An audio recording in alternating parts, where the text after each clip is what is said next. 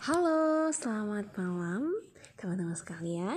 Dan juga halo, selamat malam anak Surabaya. Kenalkan, aku Jennifer Goldie.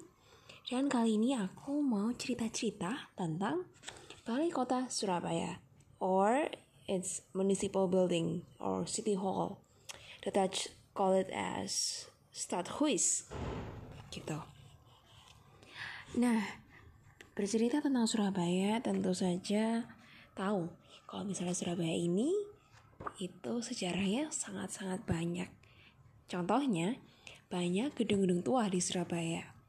Dan itu nggak lepas dari Balai Kota Surabaya. Balai Kota Surabaya ini terletak di pertigaan, kalau misalnya kalian dari jalan Simpang atau jalan Yosdarso ya sekarang. Jalan Yosdarso. Terus ada patung Jenderal Sudirman. Nah, itu langsung kalian kelihatan tuh ada balai kota di sana. Dikelilingi dengan taman yang sangat luas. Bukan dikelilingi sih. Lebih tepatnya taman itu ada di depannya Balai Kota Surabaya. Dan taman itu dikenal juga dengan Taman Surya. Di sebelah kanannya balai kota, di pinggir jalan tuh, kalau arah menuju Grand City, itu ada rumah dinasnya ibu wali kota. Jadi balai kota sama rumah dinas sangat-sangat berdekatan, tinggalnya berang aja gitu. Dan kalau misalnya kalian ikut jalan-jalan dengan bus Surabaya Shopping and Culinary Track or SSCT, bis yang warna kuning itu, bis Tayo, kalian berkesempatan masuk ke City Hall ini. Karena gak sembarangan orang dong bisa masuk ke Balai Kota Surabaya kalau gak ada urusan tertentu. Gedungnya sangat panjang, kayak dari kiri ke kanan gitu memanjang. Dan terlihat kalau misalnya ada kayak dua tower gitu, satu tower di kiri, satu tower di kanan. Seakan-akan membuat bangunan itu looks very proportional. Jadi kayak seimbang gitu loh. Nah, ternyata itu dinamakan gaya vernacular or vernacular architecture. Dan gedung ini siapa yang mengarsiteki? Itu adalah Pak G.C. Citroen. G.C. Citroen gitu. Pak Citroen ini juga gak dikenal di Surabaya aja loh karyanya, tapi di kota lama di Semarang.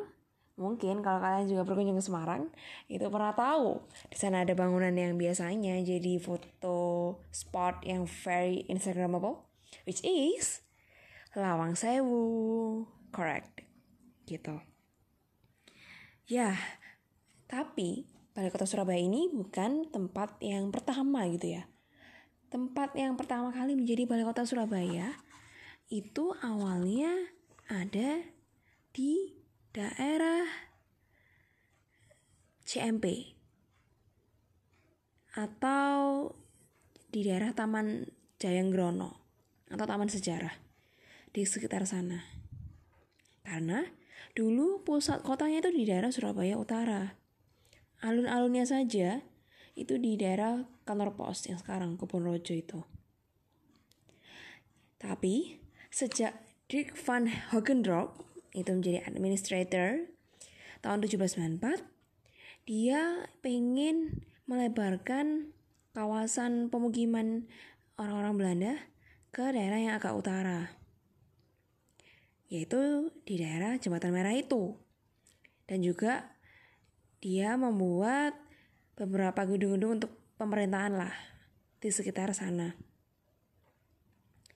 Tapi sekali lagi Surabaya tambah lama tambah besar dan gak cukup.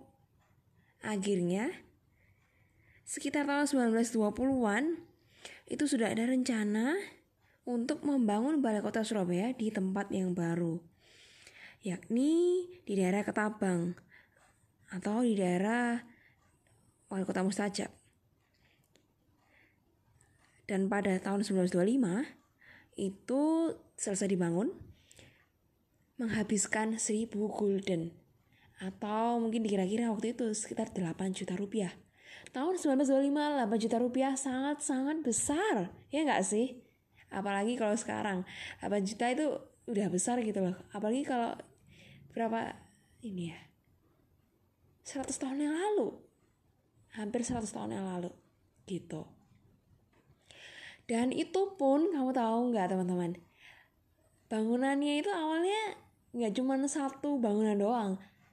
Awalnya dirancang itu ada 4 sisi dengan di tengah-tengahnya ada taman. Tapi karena budgetnya nggak cukup, jadinya cuma satu doang sampai sekarang. Kayak gitu. Tadi ngomongin tentang balai kota juga. Ya, udah aku bicara tentang arsiteknya, Pak Citroen juga. Jadi towernya itu kayak simetris gitu loh, symmetrical arrangement. Dan kalau misalnya kita jalan-jalan juga di dalamnya, kayak ada ornamen-ornamen yang kayak vertikal dan juga berfungsi sebagai flow udara atau aliran udara dan ventilasi. Itu juga bisa diidentifikasi sebagai Amsterdam School Style. Dan oh ya teman-teman, dulunya atapnya terbuat dari kayu, tapi kalau sekarang ya enggak lah, sudah genteng semua. Dan aku harap teman-teman bisa ikutan SCCT. Kenapa? Karena bakal diajak jalan-jalan langsung ke salah satu bagian yang mungkin agak susah kalau dibayangin ya sekarang. Ya ini ini bunker bawah tanah, alias kayak jalan rahasia gitu. Nah, karena sangat-sangat tertutup, jadi kalau kamu masuk di dalamnya itu kayak suasananya pengap dan baunya tuh kayak anyir gitu. Bayangin aja kamu masuk ke ruangan bawah tanah yang zaman dulunya pasti digunakan saat kepentingan perang, seperti itu. Dan bunkernya ini ada yang ke kiri, ada yang ke kanan. Ada sumber yang menyebutkan bahwa ini akan tembus ke rumah dinas, dan yang sisi sebelah satunya adalah nembus gereja Maranatha. Tapi sumber lain pun menyebutkan sebenarnya tidak sejauh itu, tapi hanya tembus ke sebelah sisi kanan dan kiri dari Balai Kota Surabaya. Mana yang benar? Kita nggak ada yang tahu. Karena jalan tembusnya itu sudah dicor, sudah ditutup, sudah nggak bisa digunakan lagi. Dan sekarang Balai Kota Surabaya ini cantik banget. Taman Surya yang di depan itu ada air mancurnya. Dan bahkan bisa disebut juga taman wicara, karena ada sensor yang bisa digunakan bagi orang-orang yang disabled untuk menikmati informasi dan ya rekreasi lah di Taman Surya gitu. Jadi sangat ramah dengan difabel.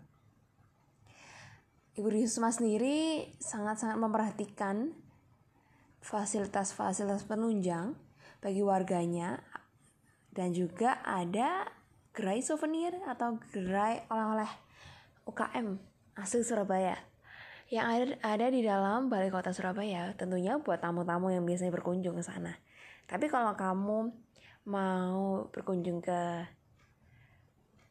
gerai yang lebih lengkap, boleh banget ke Siola. Di sana ada juga gerai UMKM-nya dan juga ada di Mer. Nah, sekian dulu jalan-jalan di Balai Kota Surabaya. Nanti kita sambung lagi ke museum selanjutnya. Yes, kita akan jalan-jalan sejarah ya dalam edisi kali ini. So, bye-bye.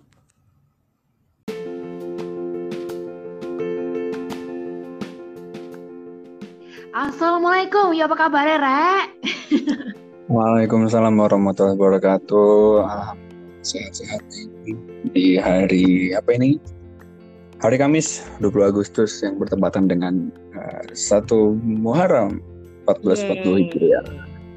Jadi selamat tahun baru Islam ya buat teman-teman Muslim yang merayakan juga.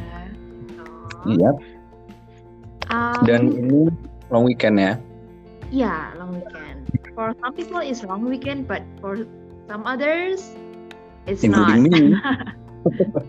Including me, it is not really, because you have that one day in the middle of the said long weekend, which is tomorrow. Tapi kita mau ngomongin tentang apa nih di edisi kali ini? Jadi ya kembali lagi bersama saya Goldie dan juga ini aku ada partner ngobrol ya. Jadi bukan host lagi nih kayak sebelumnya. Itu Kang Awan yang jauh-jauh dari Kota Bogor. Thank you banget udah mampir. Ya, sambil teman apa ya? Aku gitu ya. Jadi di masa pandemi ini selagi di rumah aja aku kepengen juga cerita-cerita bareng buat teman-teman yang ada di luar sana, nggak cuma dari Surabaya aja, biar lebih tahu mengenal lebih dalam tentang Surabaya. Dan Surabaya ini kan metropolitan city gitu ya, sama kayak kota-kota besar. Lalu emangnya ada apa aja sih di dalam Surabaya? Apa kalau misalnya ke Surabaya itu hanya untuk tujuan shopping aja? Atau ke Surabaya hanya tujuan untuk berbisnis aja kayak gitu ya? Kalau bayangannya kalau kita ke kota besar, ternyata ada satu topik yang aku mau bahas dalam podcast kali ini kayak gitu nih Kak. Oke nih. Jadi buat teman-teman pendengar semua, kita bakal dengerin nih jauh lebih banyak tentang yang tadi udah disebutin Goldie dari perspektifnya dia juga di Surabaya. Tapi aku akan mungkin apa namanya bahasanya nimpalin gitu ya, mungkin ya. Dan kamu kan juga pernah tuh ke beberapa tempat yang nanti aku akan ceritain gitu. Jadi ya bisa sharing-sharing juga kan boleh banget. Apalagi di hari kemarin pas banget itu baru ada salah satu yang diresmikan, yaitu tempat yang akan kamu ceritain ini. Apa yang baru diresmikan? Kamu kok tebak-tebakan sama aku? Enggak, kan nimbrung katanya tadi kan, nimpalin. Jadi monggo diawali dulu, nanti di tengah-tengah perbincangan teman-teman yang dengerin akan sama-sama tahu gitu. Oke. Oke. Ya, berhubung kamu sudah memulai dari yang barusan diresmikan, jadi ya langsung loncat aja pertama kali ya. Jadi memang Surabaya ini dinas pariwisata ya, dan itu kan merupakan bagian dari pemerintah. Itu pemerintah Kota Surabaya itu kayak gencar gitu loh Kang, kalau masalah apa ya Pak, destinasi pariwisata selalu dikulik-kulik terus apa yang bisa digali. Di satu sisi ya, Surabaya kota besar. Kan tadi kayak aku bilang ya, terus apa sih yang bisa digali bagi orang-orang? Entah lokal ataupun mancanegara yang datang di Surabaya. Apalagi Surabaya kan bandara internasional. Sebenarnya itu kayak posisinya strategis banget. Betul. Nah, akhirnya muncul satu tren, itu adalah wisata kampung. Dan kampung, wisata kampung. Banget kampung. Oh, dengan Surabaya yang kota terbesar kedua di Indonesia itu? Yes, jadi memang menarik ya. Kok malah kampung gitu ya? Kalau misalnya kita kenal biasanya itu kampung ya di desa, betul ya? Betul. Kayak pulang kampung gitu kan? Betul mudik. Cuman ya ternyata ini nggak cuman ada di Indonesia loh. Bahkan di negara tetangga kita itu di Malaysia atau di Singapura itu juga ada wisata kampungnya. Dan itu konsepnya sama, yakni ada satu daerah yang memang itu adalah apa ya, salah satu tempat di mana peradaban itu bermula di sana. Jadi ya kampung aslinya, tempat aslinya kota tersebut sebelum kota itu berkembang jadi besar seperti sekarang. Seperti itu. Jadi apa sih yang bikin bule-bule mungkin ya penasaran? Jadi ya destinasi wisata kampung ini, di mana destinasi wisata kampung itu unik karena di tengah hiruk-pikuk kota ternyata masih bisa ditemukan wajah asli kota, local culture, local people dan lifestyle-nya mereka itu seperti apa gitu. Oke. Dan selain yang memang punya nilai historis sendiri, kalau aku boleh nimpalin sedikit nih di tempatku di Bogor, beberapa tempat yang baru diresmikan kayak tadi aku bilang itu, nih, dia sebetulnya memang di kawasan perkotaan ya, pada umumnya seperti biasa, mungkin dulu juga nggak ada yang nilai historis atau sejarah tertentu, tapi akhirnya ada orang-orang atau sekumpulan warga yang mendesain wilayah tersebut dengan tema tertentu. Nah, itu juga nanti akan diulas bagaimana sih fenomena ini di baik di kotaku maupun tentunya di Surabaya. Betul-betul, jadi ada apa ya, kayak istilahnya tuh yang Kang Afan tadi bilang tuh kampung tematik ya. Yes. Jadi memang akhirnya kampung kan banyak, Surabaya itu juga luas, Bogor juga luas gitu ya. Akhirnya kampung-kampung ini tuh mempunyai tema sendiri-sendiri, apa sih yang akan ditonjolkan dari kampung itu. Karena memang ciri khasnya tiap kampung ini, mereka itu berdikari, mereka itu punya keunikan sendiri, mereka bisa menghasilkan uang juga. Paguyupan di dalam kampung itu, dan jadi itulah yang membedakan satu kampung dengan kampung lainnya. Nah, ngomong-ngomong tentang yang baru diresmikan, belakangan di Surabaya itu ada kampung yang namanya Lawang Seketeng. Oke, itu apa tuh artinya? Bahasa Jawa bukan? Lawang itu artinya pintu, tapi aku kurang mengerti ya sebenarnya Lawang Seketeng itu artinya apa.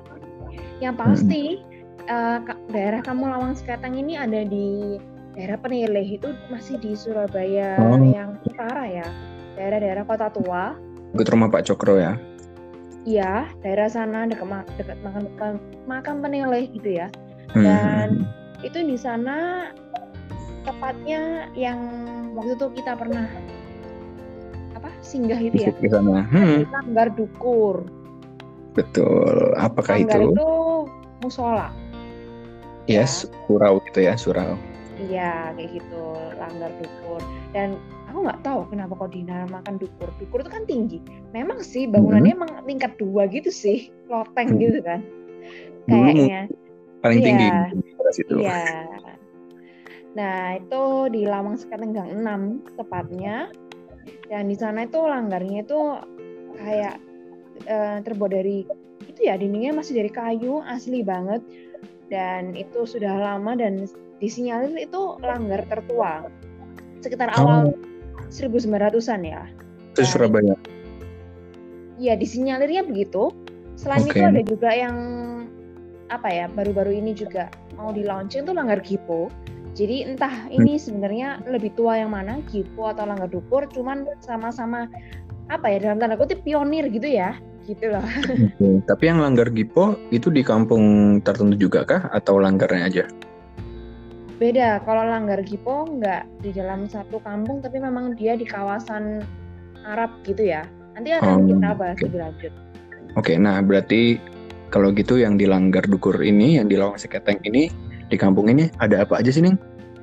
Selain Langgar Dukurnya itu, ada juga saluran air yang terbuat dari tanah liat atau terakota. Jadi memang sih sangat-sangat ini ya, kuno sekali ya. Peradaban itu sudah dimulai di sana gitu. Dan itu nggak heran karena memang dekat dengan sungai Peneleh tadi. Sungainya apa Peneleh, sorry. Sungainya itu Sungai Kalimas di daerah Peneleh, tepi sungai. Jadi memang ya dari dulu kan memang kalau orang bermukim ya di tepi sungai, ya nggak sih? Peradaban tertua kan orang yang di Sungai Gangga India bukan sih? Iya. Nah, terus ada juga di dalamnya itu ada Al-Quran yang sampulnya itu kulit dan halamannya itu ditulis pakai tangan kayak. Wow. Di Langgar Dukur itu. Iya. Oke, itu sayangnya kita belum sempat masuk juga ya, karena kita datang waktu belum dijadikan kampung tersendiri bukan sih?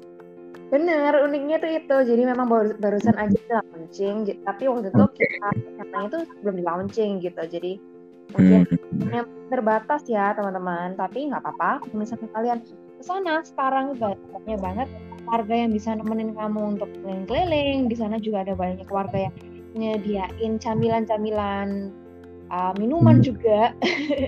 Jadi keren. Kalian itu nggak perlu takut kehausan atau kelaparan gitu. Di depan bagian sebelum masuk gangnya pun ada apa itu ya, kayak kafe gitu bukan sih? Yang ada jual kaos-kaos Surabaya gitu. Oh iya, itu loji besar ya, kafe. Ada juga tuh. Cuman iya, di sana sih kalau aku lihat-lihat ada beberapa rumah bersejarah yang katanya itu ada bekas tembakan pelurunya. Lalu ada zaman dulu ini 10 November. Iya, lalu kemudian ada juga yang dinamakan rumah jengki. Kita juga belum pernah loh ke sana, cuman karena rumahnya masih asli lalu mungkin dijadikan cagar budaya, dan itu pernah menjadi lokasi syuting film Terbang Menembus Langit. Pernah nonton nggak? Itu apa ya? Aku tahu Tendangan dari Langit, itu film tentang sepak bola. Oke.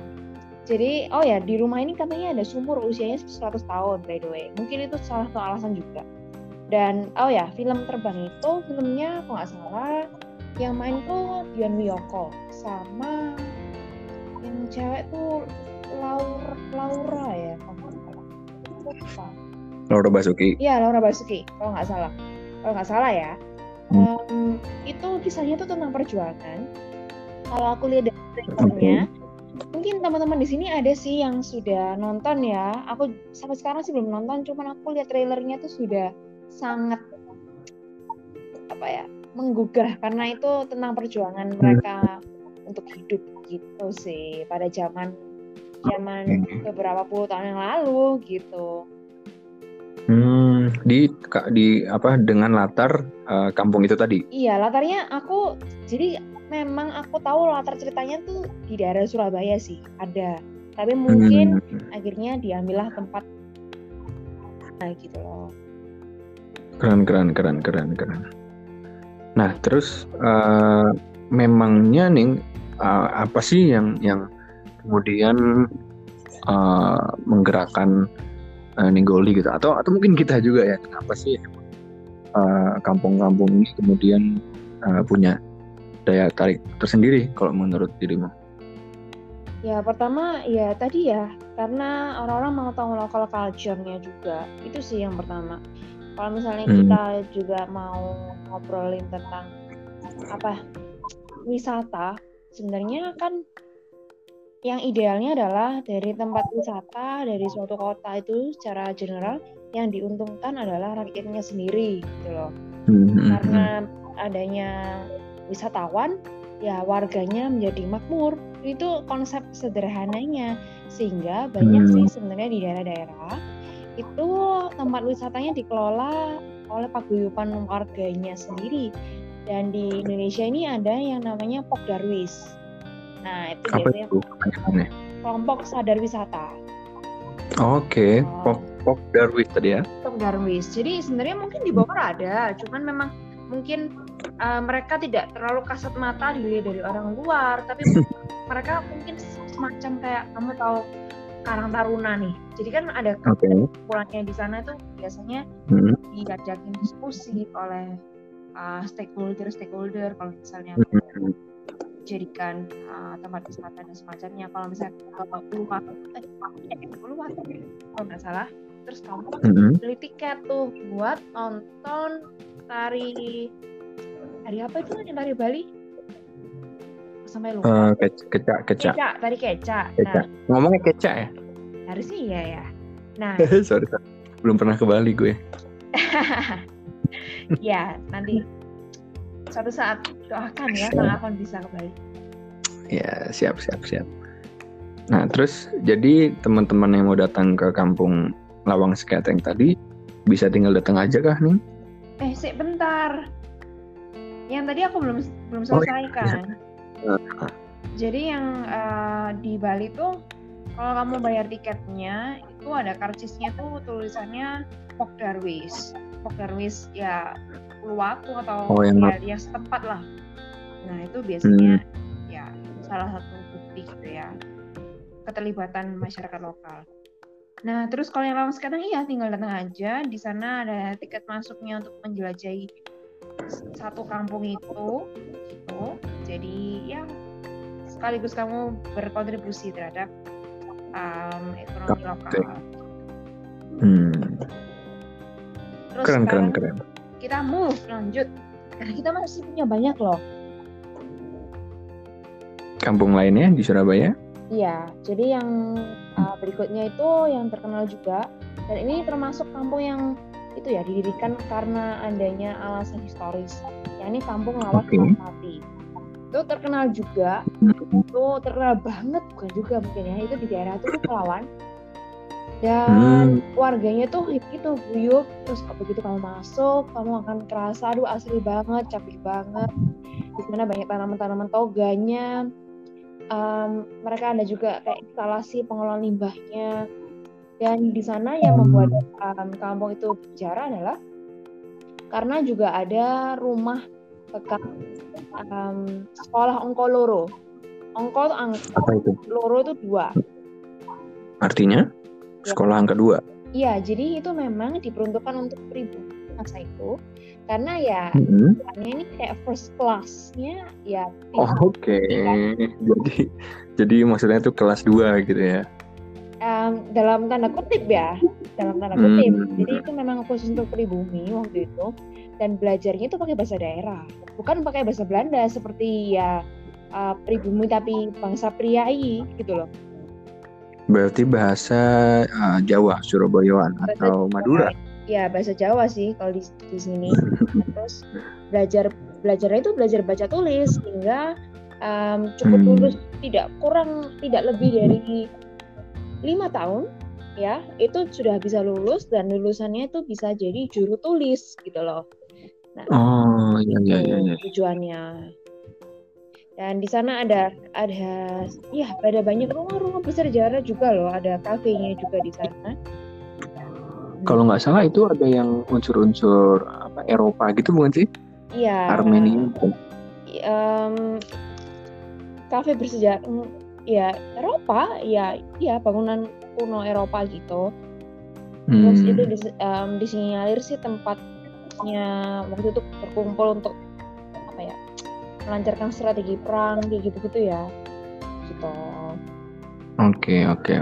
Tapi kalau misalnya yang waktu itu kamu bilang apa gaya Armenia atau apa itu bukan di Kampung Lawas Maspati, itu nyebrang dikit itu di Jalan Bubutan Gang 5. Itu yang ada. Iya itu.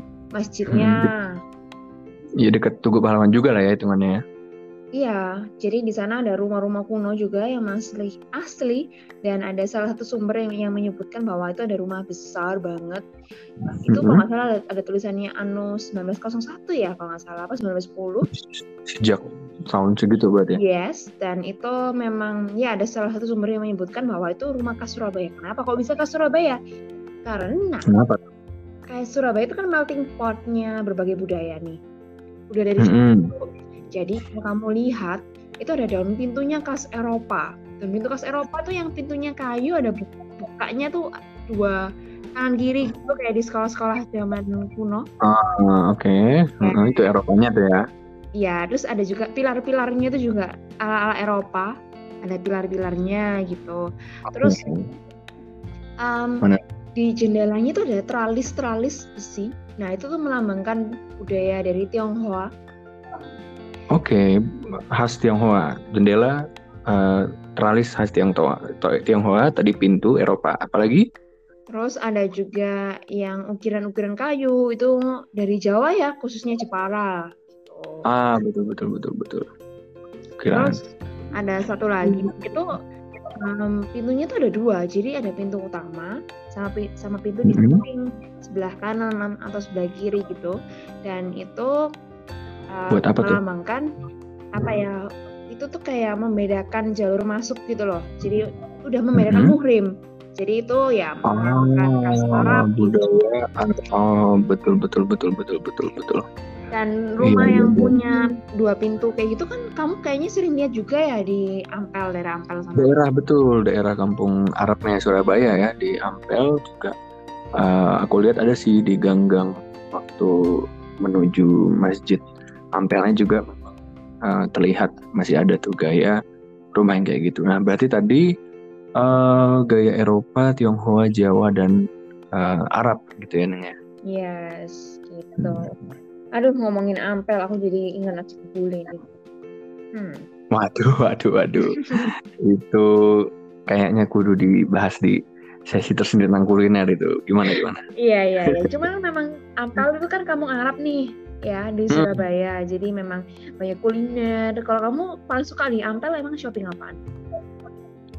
Iya ini dong, warung apa itu namanya, Jumbo itu ya, ingin nggak sih waktu itu? Makanan juga mungkin. Makanan juga kurma, dong. Minyak wangi. Kalau kurma aku ini di @kurma golden valley. Jadi promosi nih. Itu jadi episode yang kemarin tentang entrepreneurship ya. Iya. Tapi selain makanan, minyak wangi juga mungkin yang di sana banyak. Ada siwak juga. Siwak betul. Ya pokoknya kalau kalian ke kampung Arab kayaknya semua barang bisa didapetin deh di sana, karena hotel di Surabaya itu selain ada Masjid Sunan Ampel yang cukup terkenal dan menjadi destinasi wisata religi, kalian juga bisa wisata kuliner, lalu bisa belanja pakaian, oleh-oleh, kas haji gitu ya, peralatan ibadah juga ada, ya macam-macam gitu. Jangan lupa ke Ampel. Yep, betul. Apalagi mungkin dalam suasana tahun baru Hijriah juga gitu ya. Terus kita sekarang move. Kita udah punya 2 kampung nih. Lalu kampung selanjutnya mungkin yang cukup dekat dengan kampung Lawas Maspati yang sama-sama kunonya tuh ada kampung Ketandan tuh. Nah itu Ketandan. Cuman aku kesana cuman sebentar. Jadi aku nggak terlalu banyak informasi sih.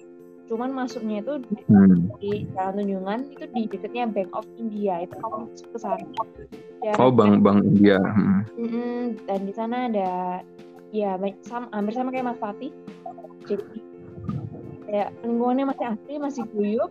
Lalu ada makamnya salah satu sesepuh di sana.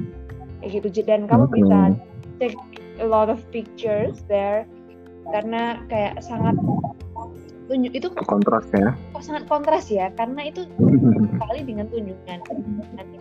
Betul. Dan ya kalau kawasan Tunjungan pada umumnya yang itu tuh ya mungkin kalau dibandingkan dengan Jakarta tuh kayak apa ya, kayak studi.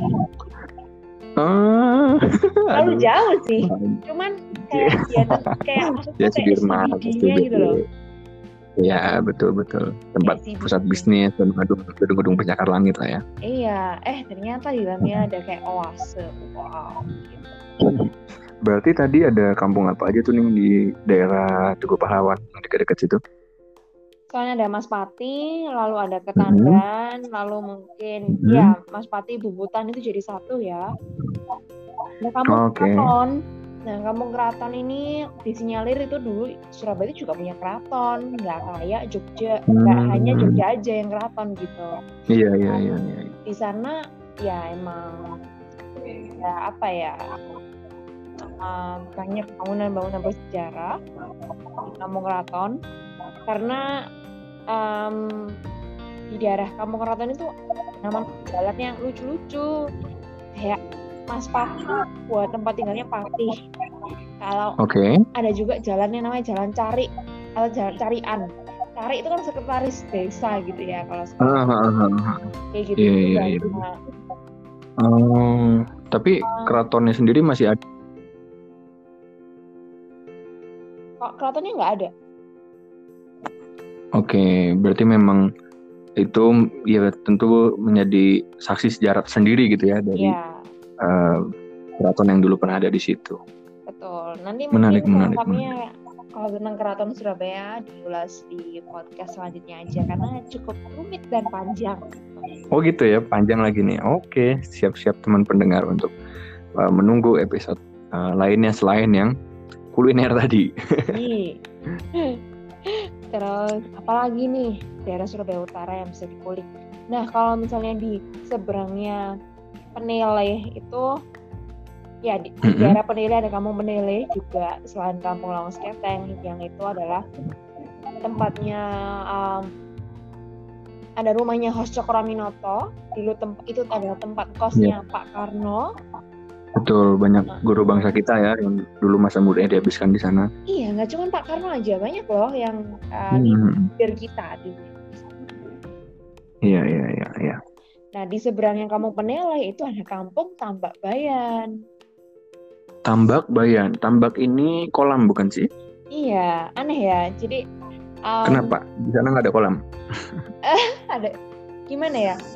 Kalau di Surabaya itu memang nama jalannya lucu-lucu, ada kayak Tambak Rejo, Tambak Wedi, padahal ini nggak ada tambaknya, Tambak Sari. Cuman mungkin zaman dulu tuh memang ada, sehingga dijadikan tambak gitu. Oke, tapi yang ada di Tambak Bayan itu apa nih berarti? Nah, ada kampung Tionghoa atau Chinese, ya. Tionghoa atau Chinese. Jadi di sana permukiman warga Tionghoa yang dulunya pertama kali datang. Oh, I see. Dan iya. Kalau sebenarnya nggak cuma Tambak Bayan sih, ada juga di daerah Kapasan dalam, sering juga disebut Buaya Kapasan. Cuman Tambak Bayan ini kayak spesial banget kalau kamu pergi ke sana. Karena khususnya Tambak Bayan tengah nomor 40 ya. Rumah gitu. Ya, sebagai kesediaan atau tahun baru Imlek di sana sangat mereka banyak awak media datang untuk meliput, karena itu adalah orang-orang Tionghoa sangat meriah di sana yang masih asli dan juga berbaur dengan warga-warga kampung lainnya gitu loh. Jadi I see. Original Iya. Villages. Enggak village, ya, complexes gitu ya. Neighborhood kalian ya. Gimana? Kalau nggak salah kemarin Ning Goldie juga sempat menyambangi acara di hari Imlek ya di situ. Iya, secara super meriah. Jadi ya kalau Barongsai. Kalau Barongsai kamu lihat di mall ya udah biasa. Kamu lihat di sekolah mungkin atau ada beberapa gereja juga ya mendatangkan pertunjukan barongsai. Ya udah gitu. Barongsainya ini yang ditambah bayarnya. Keliling-keliling kampung. Oh. Benar-benar ke rumah-rumah orang. Ya, ke rumah-rumah orang memang guyup banget. Wow. Keliling kamu dan enggak cuma satu gang dua gang, itu muterin semuanya gitu. Dan akhirnya anak-anak itu keluar dari rumah gitu ya, dan ikut-ikut juga dan juga memberikan kau ya untuk barongsainya. Setelah Anda keburu kita memberikan rezeki supaya kita dapat rezeki gitu. Jadi iya berarti dapat banyak juga dong barongsainya ya ke rumah satu-satu. Iya dong, kan mereka juga ya jadi mereka kan berlatih gitu loh. Jadi betul. Itu adalah anggapannya rezeki dan panennya pada saat hari raya Imlek tahun baru Imlek. Banyak juga loh toko-toko atau ya perusahaan gitu yang memang mendatangkan gitu barongsai. Gitu. Ya itu katanya berkat juga. Jadi seumur-umur aku tuh nggak pernah ngerasain barongsai datang ke rumahku gitu loh. Jadi kaget juga mungkin kalau ya. Iya nggak gitu ya, nggak pernah di kampungku nggak pernah kayak gitu. Jadi barongsai datang ke rumah dan waktu itu aku disuruh ikut perarakannya, aku ikut masuk ke dalam, jadi seolah-olah aku asistennya barongsai. Jadi aku ngeliat kayak si orang tua ini ya pasti majikan ya orang tua itu barongsainya masuk ke dalam, terus anaknya tuh suruh duduk gitu loh, ayo kayak salam gitu, terus benar yang sopan, terus setelah itu kayak ya ngasihin angpau gitu. Jadi kayak this is the real culture that I had never experienced before. Kenapa kok baru sekarang gitu sih. It's luar biasa banget ya. Most memorable moment in my life after 22 years gitu. Luar biasa. Nah, itu mungkin buat teman-teman yang penasaran ya Ning ya, khususnya di Kampung Tambak Bayan, karena mungkin bagiku juga dari sekian yang sudah tadi Ning Goldie disebutkan, jujur aku paling kurang familiar dengan yang itu. Dan untuk melihat sekilas itu ada di Instagramnya Love Surabaya ya, yang minggu di banyak tuh foto-foto situasi waktu menyambangi kesana ya. Iya banyak sih. Ya ada, nggak cuma Love Surabaya, ada Asal Surabaya juga. Jadi Instagramku juga ada. Cuman ya daripada ngeliat Instagramnya ya mendingan tahun depan. Langsung ya. Datang langsung gitu. Nanti ya. Betul. Aku bisa temenin kok. Waduh, seru banget tuh pastinya. Nah, tapi nih dari yang sejumlah kampung khususnya yang terdiri di daerah Tugu Pahlawan dan juga kampung Tambak Bayan ini, apakah teman-teman ini kalau mau berkunjung tinggal datang secara mandiri, kemudian tadi ada mungkin ada tiket atau apa, atau bahkan ada juga yang menjadi rute tertentu tuh dari apa mungkin bis pariwisata atau dari Caning sendiri? Selama ini kalau misalnya menjadi rute itu kayaknya sih belum ada malah. Jadi rute pariwisata yang ada di Surabaya di bis pariwisatanya itu sayang sekali sih masih hanya ada 2 rute. Ini rute khusus untuk museum dan untuk bahari gitu.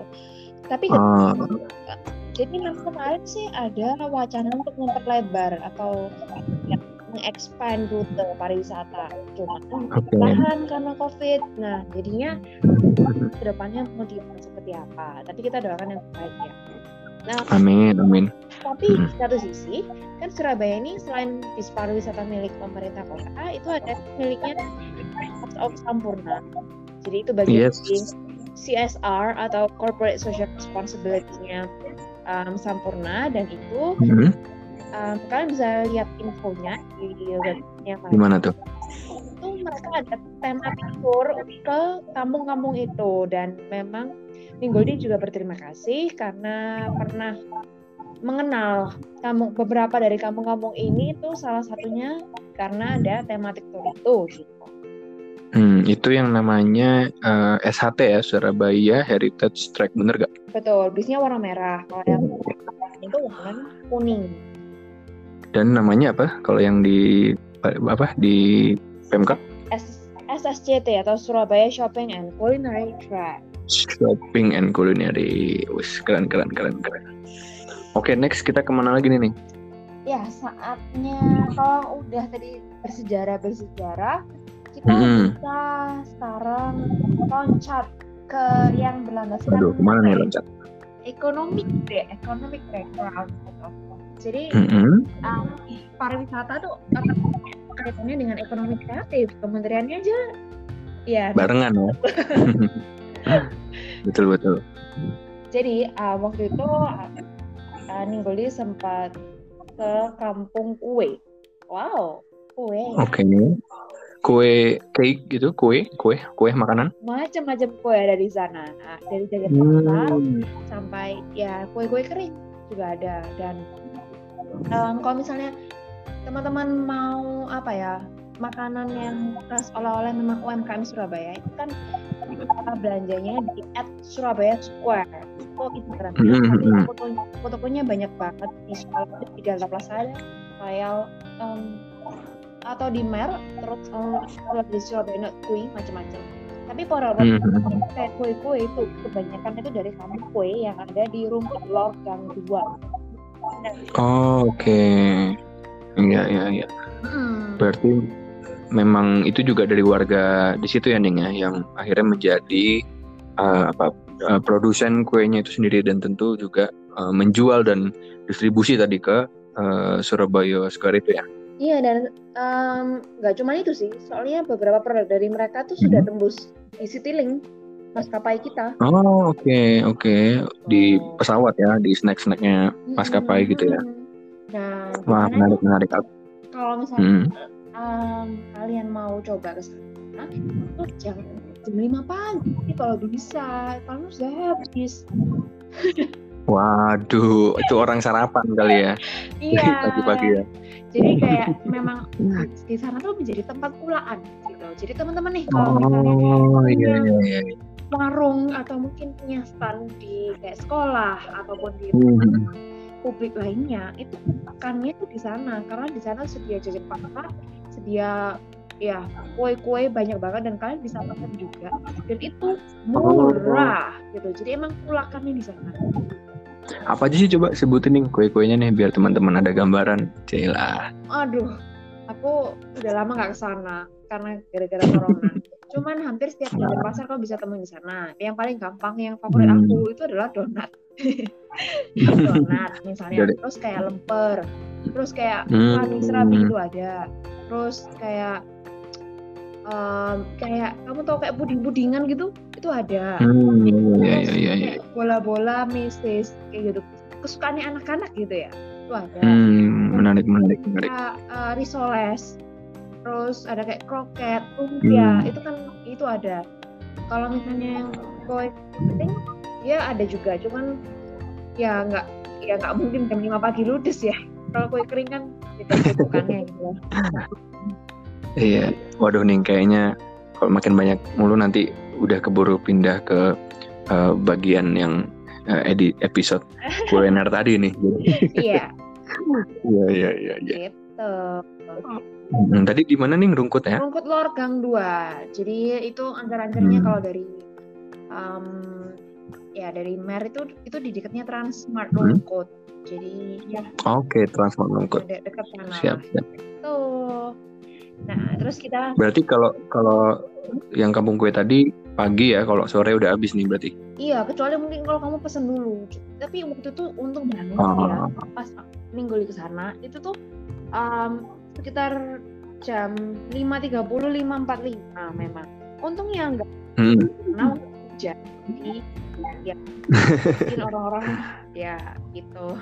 Urung gitu dia. Mana ya? Oke deh. Sip tuh teman-teman catat tadi alamat dan juga waktu berkunjung terbaiknya biar nggak kehabisan kue-kue yang ada di Kampung Kue. Oke, dan berikutnya kita punya dua, ini Kampung Lontong dan Kampung Semanggi. Waduh dari namanya ini. Kamu suka lontong kan? Aduh itu salah satu makanan favoritku, to be honest. Kok bisa ya? Aku kok bingung. Kenapa? Loh, itu masalah selera ya, itu. Nanti kita akan bahas. Gitu loh. Iya enggak sih?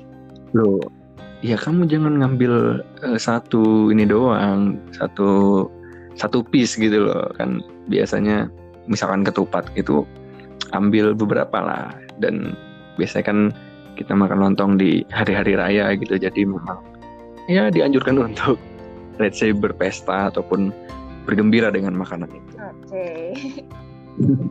Ya. Di mana kamu lontong? Tak samperin besok nih.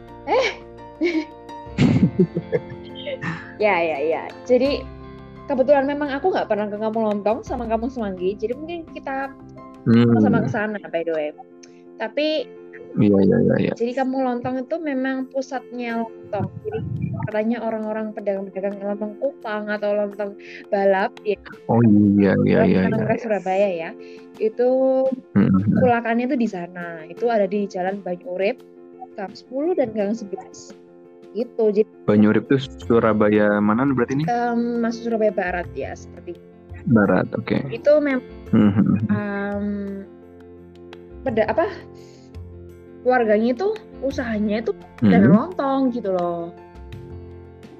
Oke, di situnya pun jualannya di situ gitu atau di situ perkumpulan warga tapi tersebar juga di Surabaya mungkin ya? Enggak, ya itu di sana home industry gitu loh. Oh, di situ. Oke.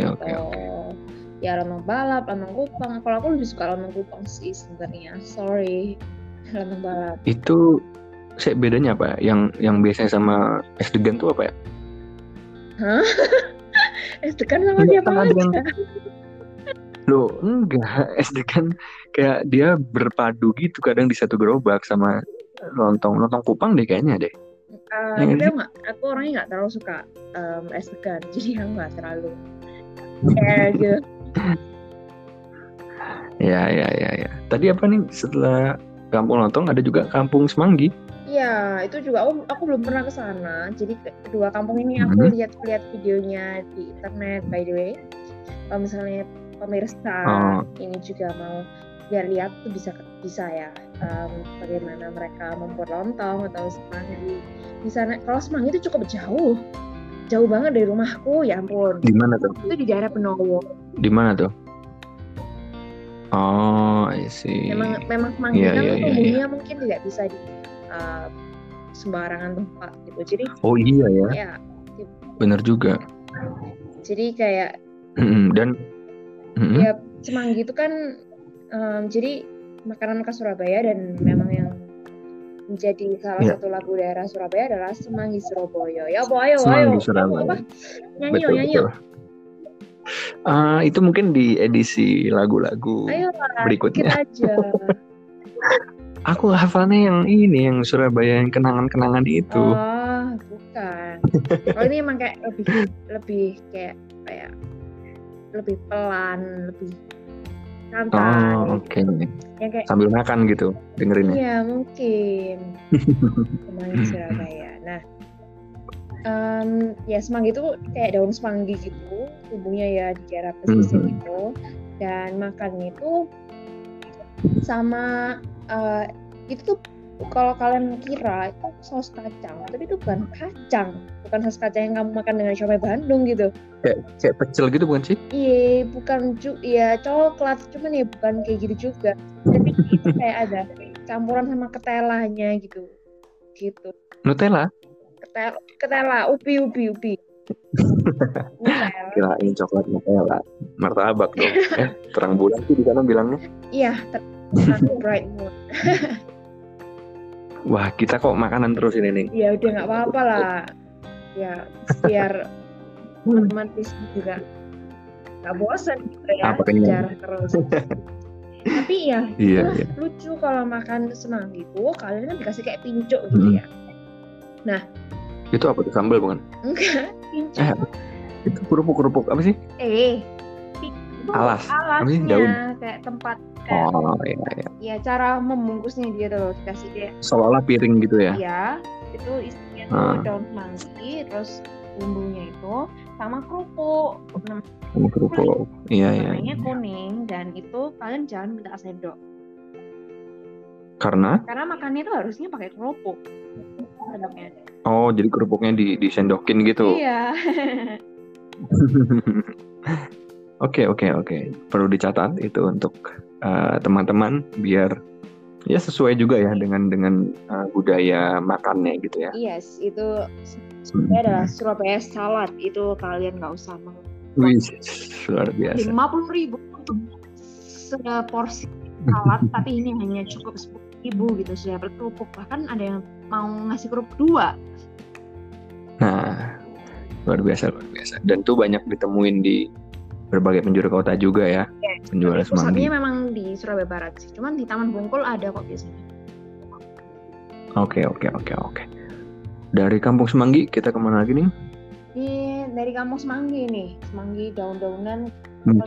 Mungkin yang ijo-ijo juga, yang tumbuhan-tumbuhan. Iya, betul banget. Jadi ada 2 kampung herbal di Surabaya. Yang pertama itu Kampung Genteng Candirejo. Genteng?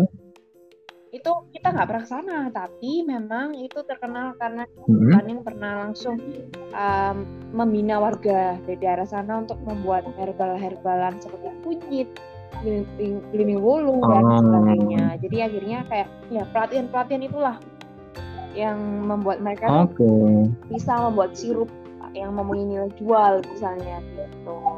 Nah, itu di mana nih tadi? Genteng Candirejo. Tapi aku ada apa aja tuh? Kampung Herbal Nginden. Yes, aku ingat Nginden yang ada apa tuh namanya? Buah apa sih tuh yang kita ditunjukin sama bapak-bapak di sana tuh? Ya, yang warna merah itu apa? Delima ya? Delima bukan sih? Iya, gila, baru pertama kali tuh ya lihat langsung dari pohonnya gitu. Merah-merah Delima. Waduh, ini memang selain ada episode kuliner, mungkin ada juga episode lagu yang harus kita obrolkan berikutnya. Nah, gimana? Jadi Kampung Herbal Nginden itu kan terletak di Jalan Nginden Gang 6 atau Kelurahan Nginden Jangkungan. Jadi buat teman-teman Surabaya nih, Nginden sebelah mana ya Nginden Gang 6? Karena kan Nginden tuh luas banget. Dan mirip-mirip gitu ya belokan-belokan ya. Dan Nginden Gang 6 ini di daerahnya, dekatnya, belakangnya itu loh. Kayak apa tuh? Kampus kayak Perbanas gitu. Jadi itu tuh di daerah Taman Intan Nginden. Daerah Taman Intan Nginden dekatnya, mungkin kalau teman-teman Nasrani tahu tuh di dekatnya Gereja Betani atau di dekatnya Country Heritage Hotel. Jadi Ngindennya daerah sana, bukan Nginden yang dari daerah Indo-Grosir gitu, bukan. Oke. Nah, dan di sana itu bedanya adalah dia itu mereka tuh berawal dari juara dari ajang Surabaya Green and Clean tahun 2018. Jadi mereka emang benar-benar kampung yang emang guyup banget gitu loh. Surabaya Green and Clean tahun. Yes. Oke. Jadi emang tiap tahun itu ada ajang sebenarnya. Dan pemerintah Kota Surabaya dan bekerjasama dengan beberapa media, yakni Surabaya Green and Clean. Nah, mereka tuh kampungnya tuh bisa mendaftar kayak aku kurang ngerti sistemnya per RT, per RW atau gimana. Memang bisa daftar kok, oh RT berapa, RW berapa gitu. Kalau misal digabung RW dana. Nah, di sana nanti diperlombakan kampung mana yang green and clean. Iya. Wah. Jadi Kampung Herbal Nginden itu adalah juaranya tuh. Yes, pernah jadi juaranya tahun 2018. Dan memang terbukti nggak sih kalau kamu di sana kan apa sih impression kamu tuh pertama kali masuk? Yang jelas ya karena memang daerahnya tumbuhan gitu kan, banyak ya tanaman gitu ada nyamuk ya. Jadi waktu itu sempat kaget gitu guys, tapi oh iya juga ya memang kan ya inilah alam gitu kan, tapi sangat terlihat hijaunya yang namanya kampung herbal gitu. Dia nggak cuma pepohonan doang, tapi juga banyak pot-pot, kemudian ada salah satu semacam greenhouse gitu mungkin ya, dan juga ada beberapa petak yang menjadi kolam ikan kalau aku nggak salah ingat. Betul. Dan yang lebih menarik lagi nih yang aku juga mungkin melihat nih fenomenanya di masa pandemi sekarang, orang banyak yang hidroponik gitu ya kan. Terus juga intinya ya kesadaran akan lingkungan tuh jadi meningkat gitu. Nah aku ingat di Kampung Herbal Nginden ini ada bank sampah, ingat nggak? Iya ada. Jadi orang di warga di kampung herbal tersebut di mungkin satuan RT atau RW-nya gitu ya, itu mengumpulkan sampah di situ dan nanti akan diproses di tingkat selanjutnya gitu ya, di tingkat kota untuk kemudian ada yang didaur ulang dan semacamnya. Dan memang aku melihatlah betapa kita juga waktu di sana itu disambut gitu kan, bahkan diajarin Delima itu kayak dipotongin sama beliaunya, terus dijelasin bagi kita yang mungkin ya barangkali di ramuan-ramuan atau di ya komposisi makanan atau minuman yang kita beli gitu ya di perkotaan ya adalah gitu, kita Delima mungkin tahu bentuknya, tapi kayak pohonnya seperti apa, cara potongnya gimana, dan khasiat-khasiatnya yang lain juga itu kita benar-benar dijelasin ya waktu itu. Padahal kita juga waktu itu ya iseng aja gitu datang ke sana, dan mereka dengan senang hati, mereka bangga dengan tempat itu dan sharing banyak juga ke kita tentang kampung herbalnya gitu. Yes. Ada juga yang kamu tadi udah sebutin belum ya? Ada kayak pendor. Apa tuh? Udah ya. Belum, gimana nih? Itu ada apa tuh di situ? Di sana itu itu loh ada kayak pendopong. Dan pendopongnya itu isinya tuh gamelan. Oh, seni gitu pertunjukan. Iya, jadi emang ada gamelan Jawa gitu. Dan di sana itu memang beberapa kelompok warga ya yang memang tertarik tentang seni dan budaya Jawa pada khususnya. Jadi emang mereka tuh juga bisa menyalurkan hobinya itu di sana gitu. Bicara juga sekaligus untuk mengajari anak-anak gitu. Oh iya nih, aku ingat bahkan ada juga turis asing nggak sih yang udah pernah ke sana ya? Iya, yang pernah kayak ke sana pernah, entah kayak KKN, semacam KKN. Live in gitu ya? Iya, semacam live in. Wah keren banget sih kalau udah sampai menarik Wisman gitu ya, si wisatawan mancanegara. Bener nggak sih? Iya. Iya, jadi ternyata juga dia melihat fenomena tadi dari bank sampah, dan mungkin kalau kita di masa pandemi ini ngomongin kebutuhan sayur mayur, itu ternyata selain nilai wisatanya ada juga nilai tentu ekonomi dan juga edukasinya ya Ning ya. Betul, makanya ya itulah keunikannya tiap kampung gitu loh. Iya. Nah, aku boleh nggak nih sharing sedikit aja tentang kampung yang ada di Bogor? Ya boleh dong. Mungkin jadi, sebagai kayak komparasi gitu ya. Waduh, kita eranya kolaborasi sekarang. Tapi ya maksudnya di-compare biar ada yang bisa saling diambil gitu ya. Aku entah kenapa kayak tercetus ya kalau Surabaya atau beberapa kota lain aja punya sister city gitu ya. Kalau kampung bisa nggak ya punya sister kampung gitu? sister village. Iya juga. Boleh tuh kita usulkan nanti ke pengurus-pengurusnya. Nah, jadi nih aku jadi ini aku dari tadi mungkin sempat mention tentang pandemi, tentang perkembangan kesadaran orang atas lingkungan inilah. Karena memang aku baru nih teman-teman menjelajahi gitu loh kampung yang ada di kotaku sendiri gitu, di kota Bogor. Sementara waktu di Surabaya aku sudah banyak nih dianterin sama Goldie untuk bisa keliling-keliling di Surabaya ke kampung aku yang tadi sempat disebutin. Di Bogor juga aku jadi penasaran gitu kayak punya apa sih gitu kan. Dan belakangan ini aku habis ngunjungin salah satu kampung di Bogor, kampung tematik juga, dan mendapatkan gelar mungkin semacam juara seperti ajang yang tadi Ninggol disebutin di Surabaya. Itu namanya Kampung Lauk yang ada di Bupula. Nah, ayo Ning tebak kira-kira apa isinya? Ikan. Terus apa lagi lauknya? Tahu tempe. Waduh, ini bukan kampung warung ya, teman-teman. Jadi ini lauknya bahasa Sunda itu, by the way, lauk itu artinya ikan memang.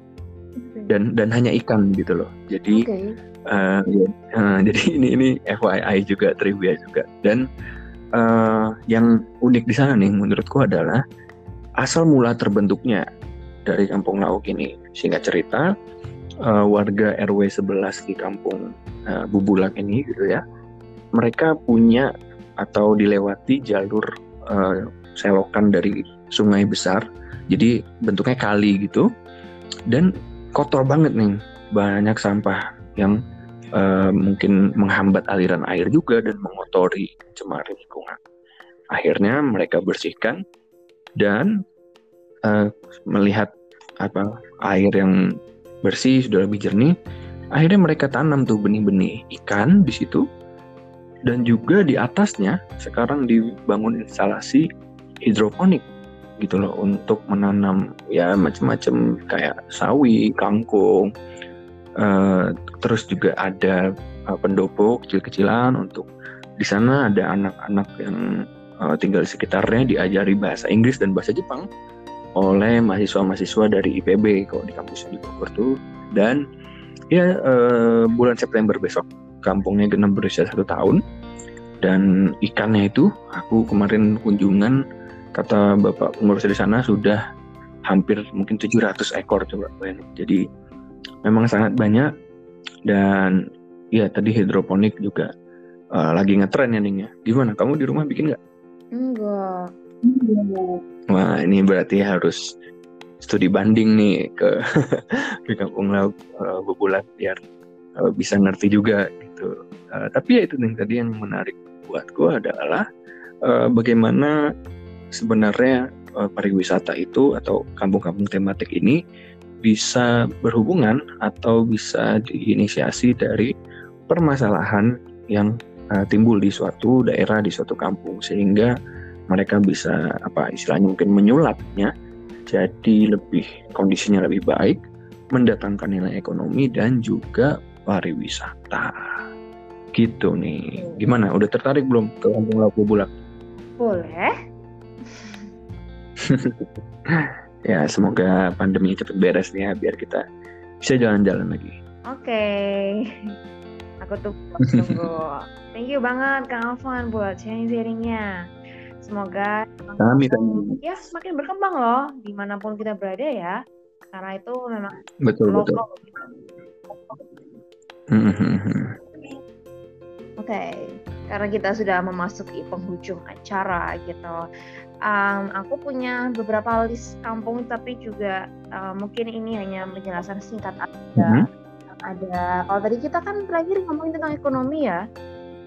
Betul. Nah, itu ada juga yang Doli Saiki Point, itu di daerah Jalan Kita. Itu memang ada sentra wirausaha buat teman-teman, bisa banget ke sana. Ada tempe Bang Jarwo, ada Orumi, itu yang andalannya Surabaya, oleh-oleh asli Surabaya. Ada juga kampung tempe di Tenggilis, Kauman. Kita nggak pernah kesana, tapi cukup dekat sama Nginden. Itu produksi tempe terbesar juga di Surabaya ya. Ada 200 warga yang produksi tempe, terus dipasok ke pasar-pasar maupun industri kuliner gitu. Ada juga kampung nelayan Kenjeran, dekat banget sama rumahku. Ada sentra sentra lauk, alias sentra ikan juga. Wah. Untuk beli lorjuk kesukaanku. Dan kampung itu dicat warna-warni, jadi memang jauh dari kesan yang apa ya, nggak beraturan gitu loh. Dan sebenarnya sih masih banyak banget kampung di Surabaya yang aku sampai jujur aja belum pernah sana, cuman follow IG-nya aja. Bayangin, kamu punya IG loh. Ada kampung Made di dekatnya Citraland gitu, Surabaya Barat, sama kampung Pabean di Surabaya Utara. Itu apa isinya Ning yang tadi? Apa yang Padi sama Pak Ben aku belum terlalu paham sayangnya, karena aku belum pernah bener-bener. Tapi Pak Made itu yang Pak Ben itu lebih ke kampung sejarah juga sih gitu. Yang ada ini juga ya, yang ada pasar ikannya juga bukan? Yes, itu pasar Pak Ben, salah satu pasar tertua di Surabaya. Itu ikannya di sana fresh semua, by the way. Kalau kalian mau belanja ikan yang segar dan sehat itu aku rekomendasikan di pasar Pabean gitu. Ya. Oke. I think that's a wrap. Maaf ya teman-teman kalau misalnya cukup panjang ini, udah hampir 1 jam kita bersama. Nggak apa-apa. Kita kan teman-teman juga mungkin pada bosan dan mulai mikirin ini, wah, gue nggak bisa jalan-jalan ke luar negeri, mungkin keluar kota, tapi mereka bisa mulai nih cari di kotanya sendiri, di tempatnya masing-masing.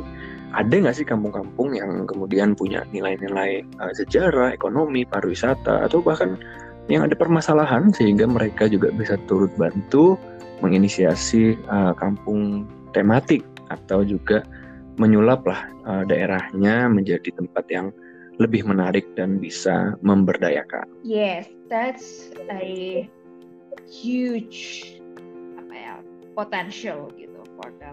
And yeah, I think you concluded it well. Kayaknya bagus banget sih emang saran dan rangkuman dari kamu barusan. So kayaknya sekian dulu nih sharing-sharingnya. Aku terima kasih banget buat teman-teman yang udah setia dari awal ngedengerin celotehan kita berdua. Mohon maaf kalau sudah ada kata-kata ataupun mungkin yang kurang bagus, masih keras-keras lah gitu. Tapi ya tujuan kita di sini itu sharing-sharing sih buat kalian biar bisa jauh lebih mengenal tentang Surabaya dan menjadi inspirasi tentunya bagi teman-teman yang ada di luar sana. So, jangan lupa datang ke Surabaya. Sparkling Surabaya, you will love every corner of it. Thank you, Pak Jennifer Goldie. Dan saya Kang Avan. So, see you on the next podcast. Bye-bye. Dadah.